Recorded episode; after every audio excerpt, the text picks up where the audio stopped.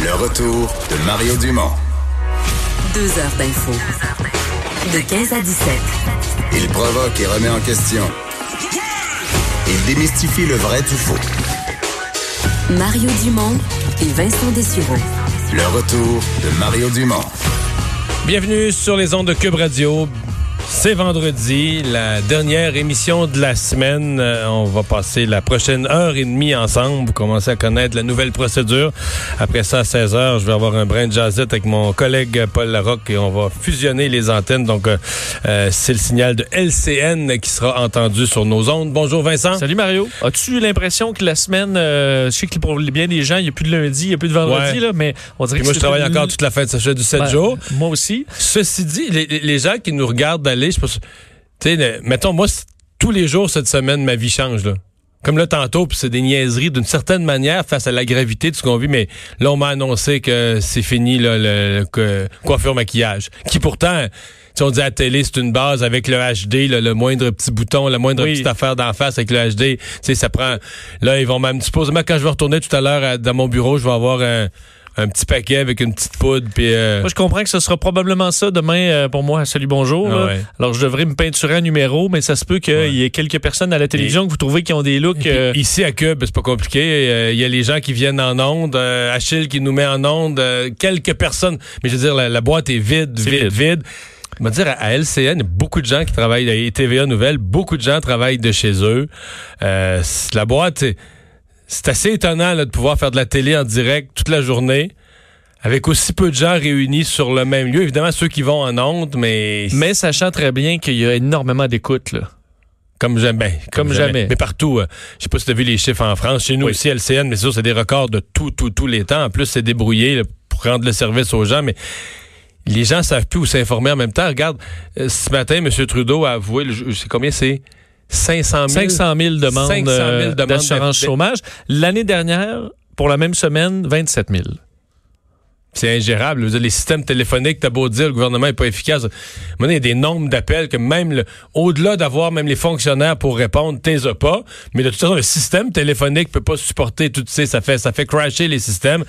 Donc, les gens, ils envoient leurs questions chez nous, ils envoient leurs questions à TVA, posez-les au ministre. Faites, tu sais, c'est un flot de recherche d'informations. Les gens veulent savoir qui est impressionnant. Bon, parlons-en donc de l'information. Donc, point de presse quotidien, il y a quelques minutes, de François Legault. Différents sujets qui ont été abordés. D'abord, malgré tout, le Québec dans le Canada, le nombre de cas, puis on a toujours peur de la journée là, tu sais, où ça va péter, mais la courbe se tient pas pire. Hein? Effectivement, je pense qu'on veut faire preuve de positivisme prudent auprès du gouvernement québécois. Mais effectivement, le dernier bilan, 139 cas infectés à la COVID-19 au Québec. C'est une augmentation de 18 cas. Oui, mais il y a beaucoup de tests là, dont les résultats, parce que le nombre de tests en attente a baissé. Il y a beaucoup de tests qui sont rentrés. Là. Oui, mais on s'attendait à ce qu'il y ait une montée quand même importante, même du nombre de cas, même que M. Arruda avait dit, préparez-vous, faut pas surinterpréter une hausse de cas importante parce qu'on teste davantage. Mais là, c'est plus 18. Tu te souviens, on était autour de plus 20, plus 30 dans les derniers jours. Alors là, ça c'est pas une grande augmentation, 18. On est à 2400 personnes en attente présentement. On était autour de 4000 plus tôt cette semaine. Si on regarde partout autour, reste du Canada, sud de la frontière aux États-Unis, partout autour, on est dans des rythmes d'augmentation. En fait, le reste du Canada, c'est supérieur au Québec, puis aux États-Unis, c'est juste terrible. Absolument. Je vais vous donner les chiffres dans les prochaines minutes, là, mais on est effectivement sur une montée beaucoup moins abrupte que d'autres provinces canadiennes et surtout d'autres États américains. 7700 résultats négatifs également. Alors ça monte.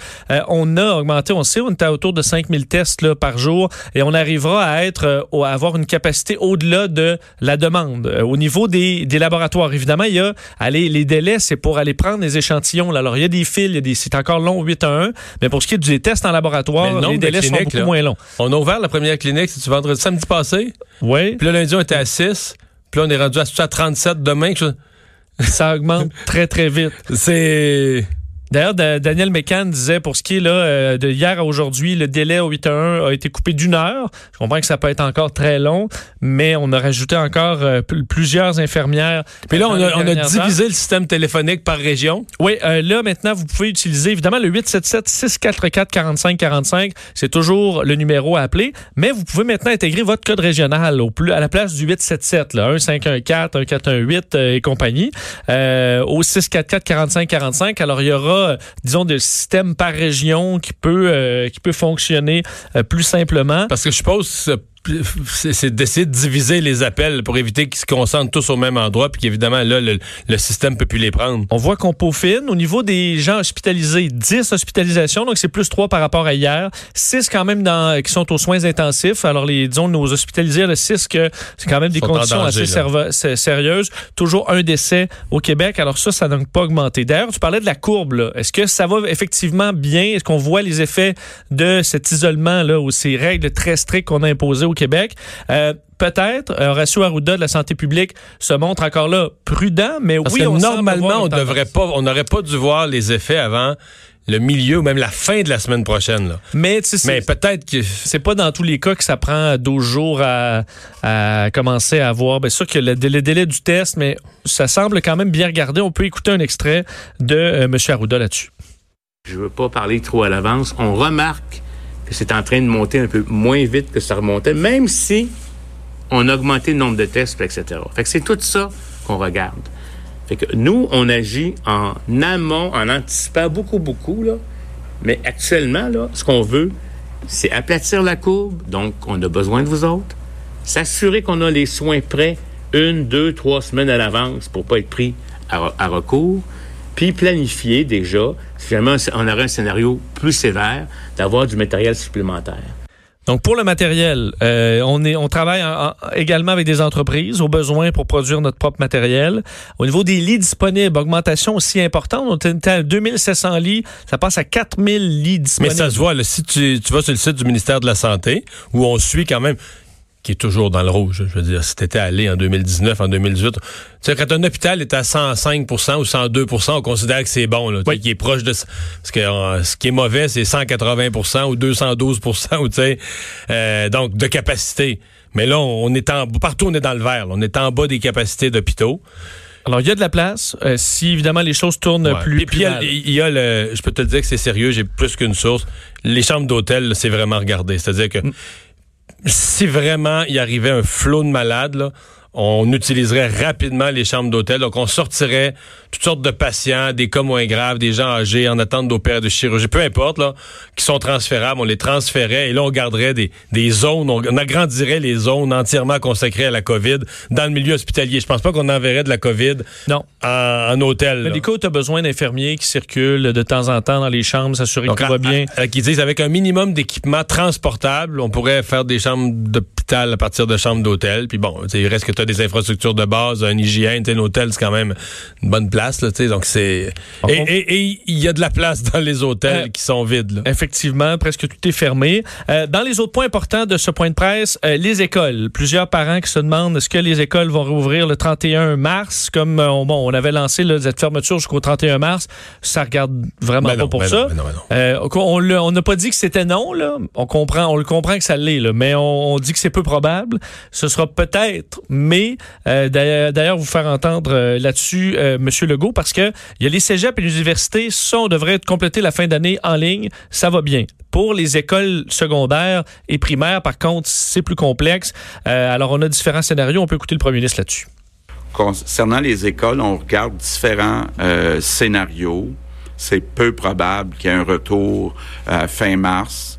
T'es en train de regarder si on peut essayer de viser le début du mois de mai, mais ce sont différents scénarios qui sont examinés. D'enseigner en ligne à des enfants plus jeunes, ça semble très difficile. Je pense entre autres à tous les enfants qui ont des difficultés. Donc, on regarde différents scénarios. On devrait être en mesure au cours des prochains jours là, de donner une indication là, plus claire. Le primaire, c'est dur. Mais moi, ce matin, j'avoue que j'ai été secoué par... C'est un gars que je respecte beaucoup, le professeur Thierry Karsanti, qui, lui, est un petit peu en dehors du discours dominant de l'éducation par rapport aux technologies. Il lui a toujours dit, interdire, mettons, les selles à l'école. J'ai toujours dit, ça n'a pas d'allure. Là. Voyons, c'est un outil... C'est un outil du quotidien. Là. Tout le monde là, c'est comme rendu comme si t'interdisais les chandails. Là, oui, oui. Tout le monde a son sel. Donc, il dit pas qu'il faut que les jeunes jouent dessus pendant un cours. Mais il faudrait trouver une façon. Toutes les classes devaient être équipées d'un endroit où on range le sel parce que là, on l'utilise pas pendant le cours. Mais des fois, on va le chercher parce que dans certains cours, on l'utilise comme un outil parce qu'on a des recherches à faire. Et là, lui, il dit... À partir de secondaire 3, là, c'est prouvé que 98% des jeunes, il reste un petit peu dans les milieux défavorisés, là, puis dans la grosse majorité, la quasi-totalité des jeunes ont un cellulaire. Puis lui, il dit, arrêtons de niaiser, là. Le cellulaire peut finir une année scolaire. Quand tu l'entends, tu dis, wow, wow, wow. Puis quand il se met à le dire, regarde, là, les jeunes, ils regardent des vidéos, ça pourrait être le prof qui parle, des conférences, des questions, des examens. Puis il dit, les jeunes, ils l'ont toujours, là, il est comme greffé à eux. Là. L'école arrive par le sel, il n'y a pas de traumatisme. Là. C'est vrai. Puis il reste au secondaire et au primaire, il y a quand même du temps où tu n'apprends pas grand-chose. Il y a une partie, tu peux synthétiser dans des cours en ligne. L'essentiel de ce qui doit être appris. Dans des vidéos. Ben oui. Après ça, tu fais faire des exercices. C'est pas impossible, mais vu que tu pars un peu de zéro, je comprends que tu peux pas faire un plan de cours sur le web. Non, mais là, regarde, 2 jours, c'est plus difficile. La question, Vincent, c'est... S'il y a des malades qui sont soignés à l'hôpital, tu comprends? Si toute la société fonctionne dans un mode urgence, on n'a jamais fait ça de notre vie, c'est peut-être pensable pour les enseignants aussi, d'enregistrer des petites leçons et des mettre sur des vidéos ou des outils technologiques. Surtout que ça peut être standardisé, ça peut être obligé d'être chaque professeur, là, ça peut être à chaque niveau, tu prends un professeur, tu fais une bonne capsule. L'autre point rapidement, les chantiers de construction. Oui, un point quand même important qui était débattu depuis quelques jours. On sait que quelques personnes sur des chantiers s'inquiétaient de leur état de santé. Est-ce qu'on devrait fermer les chantiers? François Legault, pour l'instant, c'est non. Au contraire, on va de l'avant avec on va devancer des chantiers publics dans le but de compenser la perte de chantiers privés parce que 260 000 emplois au Québec sont en construction et on veut garder ce poumon-là à l'économie québécoise. Alors ça, on veut garder ça à tout prix. Donc les projets privés qui s'arrêtent, on va essayer de mettre ces travailleurs-là sur des écoles, des hôpitaux. En commun, des grands projets qu'on va devancer. Là-dessus, on peut écouter un extrait du point de presse de François Legault.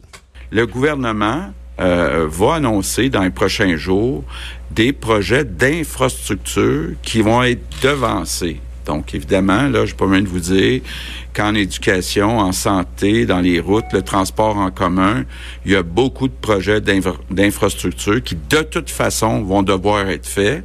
Donc, on veut devancer ces travaux-là, puis venir remplacer les projets de construction annulés dans le secteur privé, donc par des projets qui viennent du secteur public.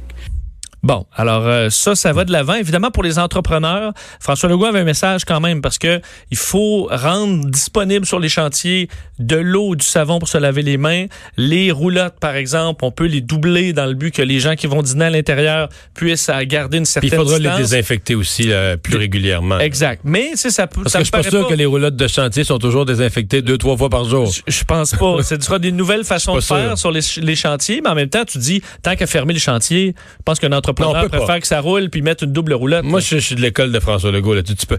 Écoute, moi, mon point, là, une économie... Okay, on va marcher dans une économie malade. Là. On a accepté ça. Là. Mais même malade, une économie, il faut que... Tu sais, quand t'es malade, toi, tu respires pareil. T'es couché, t'es au lit. Oui. Mais tu peux pas juste vivre avec des fonds gouvernementaux, là, puis que tout ce qui est privé, tout ce qui est économie privée est mort. Pour que le gouvernement, il va emprunter, c'est correct, il va s'endetter, mais pour qu'il puisse vivre, il faut qu'à un moment donné, des gens payent des impôts, il faut qu'il y ait une partie de l'économie privée qui travaille, qui gagne de l'argent, et qui envoie toutes les 2 semaines une part de sa paye au gouvernement pour vivre. T'sais. Et des grands chantiers, c'est parce qu'après ça, ça reste, là. Oui. Ben oui. Et là, c'est le temps de fermer des routes puis de faire des constructions qui prennent le... Parce que personne sur la route.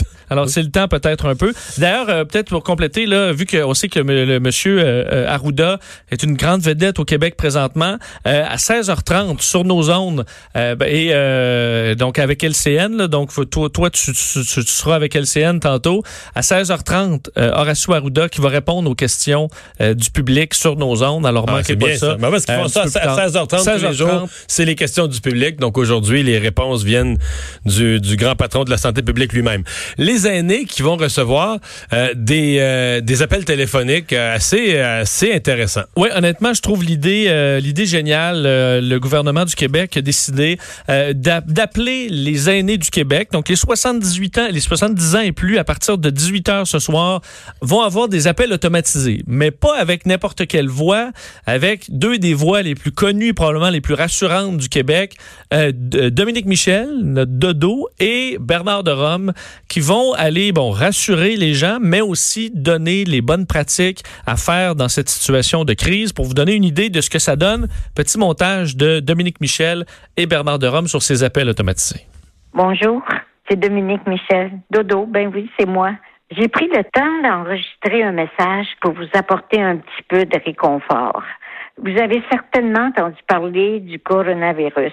Je vous appelle afin de vous rassurer et offrir aussi des moyens efficaces pour vous protéger contre la transmission de ce virus. Bonsoir, c'est Bernard Derome à l'appareil. On reste à la maison, surtout si vous êtes malade ou si vous arrivez de voyage à l'étranger. On doit éviter de sortir, sauf pour les rendez-vous médicaux importants. Mais vous pouvez sortir pour aller prendre de l'air, pour aller prendre une marche au soleil. C'est bon pour la santé. Il n'y a rien de mieux pour le moral.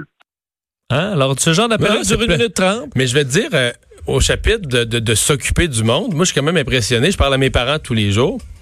Et hier, on était jeudi, donc en 4 jours, là, ils avaient reçu un appel, parce qu'ils sont dans le groupe d'âge, ils ont 80 ans et plus. Là. Ils ont reçu un appel du CLSC qui disait appeler dans toutes les maisons, juste pour dire est-ce que tout est correct, y a tout quoi dans le frigidaire, juste pour de trouver des personnes, parce que qui sont on est parfois étonné là, des personnes aînées là, qui peuvent venir en détresse, tout ça. Dans le cas de mes parents, il n'y a pas de problème, le frigidaire est plein. Le couvercle du congélateur est à côté de plus. Là, mais je veux dire, le lendemain, le médecin de famille qui a appelé pour s'assurer, réexpliquer c'est quoi les symptômes, la COVID, patati, patata, tout est correct, faites attention. Et le lendemain ou le surlendemain, la mairesse du village qui a expliqué qu'il s'était mis dans le village, c'est un village qui était en ruralité, dans une plus petite place, mais qui s'était mis un système d'appel pour être certain, encore là, que tout le monde avait à la limite un bénévole jeune pour faire ses commissions, mais que tout le monde avait... Wow, c'est bon. Ben là, on n'est pas habitué à ça, là. Non. C'est sûr qu'une personne isolée, là, se sent moins isolée, là. Ben oui. Je sens qu'il y a des gens qui... Fait que moi, ça m'a quand même... Je me suis dit, ils doivent pas être le seul couple au Québec qui a eu ça. Je me dis, il doit quand même avoir... Cette campagne-là est très bien, mais d'après moi, il doit avoir beaucoup de personnes du troisième âge au Québec qui ont eu ce genre d'appel-là. Donc, il y a quand même une volonté puis un souci de faire sentir de la présence et d'aller aussi détecter.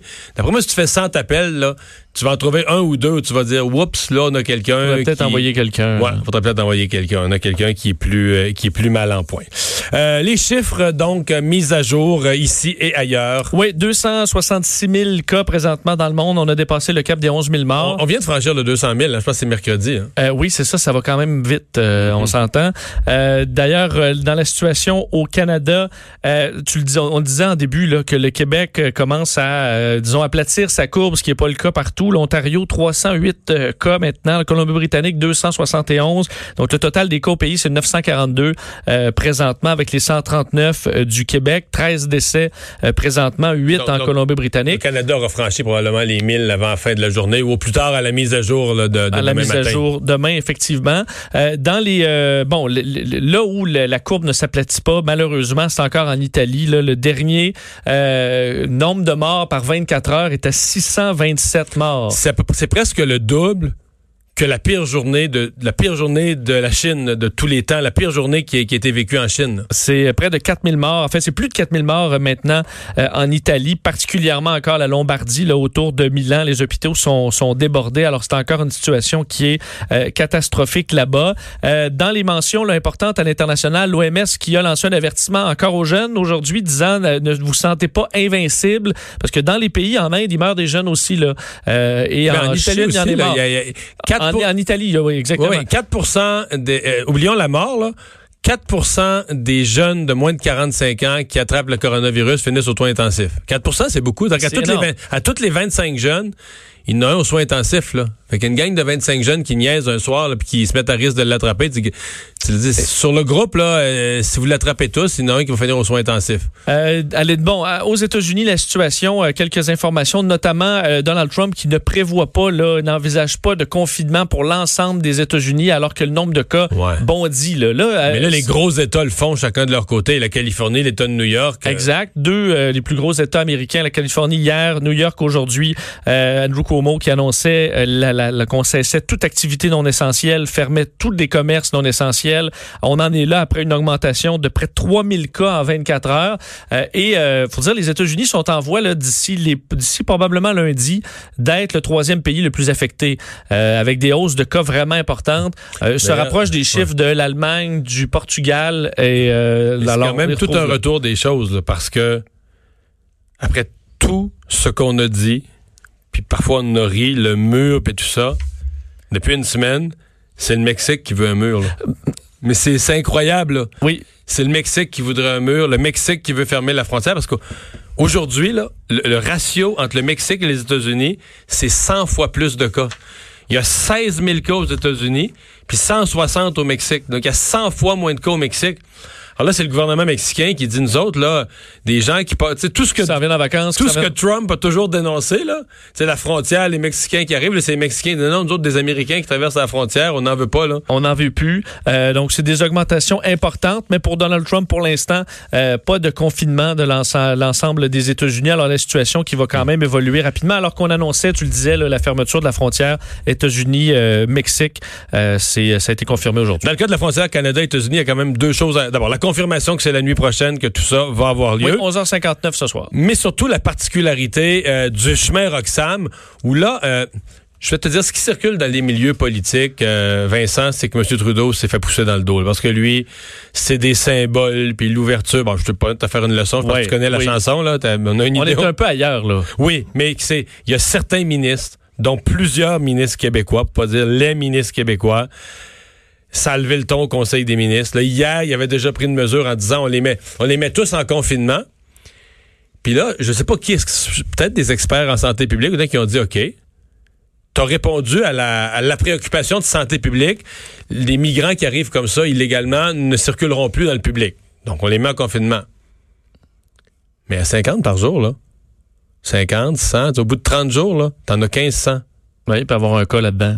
Oui, il y a un cas là-dedans, mais là. Ça va faire le tour. Mais sont dans un chapiteau ou dans une tente, des moyens de fortune là, que t'es gardes.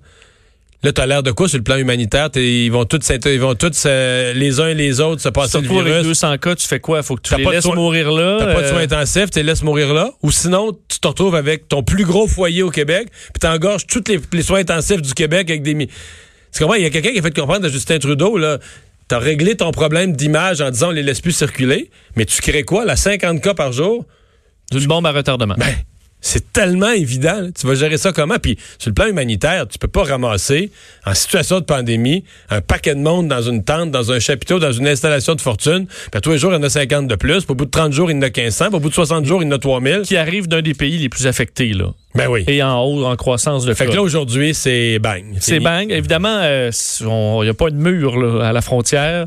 Alors, c'est la GRC qui retourne. Effectivement. Alors, ce sera géré comme ça. Alors que, effectivement, Justin Trudeau annonçait ces nouveaux détails pour le chemin Roxham, annonçait aussi des changements au niveau de la production. Là, parce qu'on se lance vraiment en effort de production d'équipements médicaux et également de tout ce qui est nécessaire, comme des produits désinfectants pour les mains, nettoyants. Alors, tout ce qu'on a besoin pour faire face à la pandémie. Ceux qui en produisent déjà auront de l'aide pour produire davantage et surtout ceux qui n'en produisent pas mais qui auraient des capacités de faire une transition seront aidés là-dedans. On peut écouter Justin Trudeau là-dessus.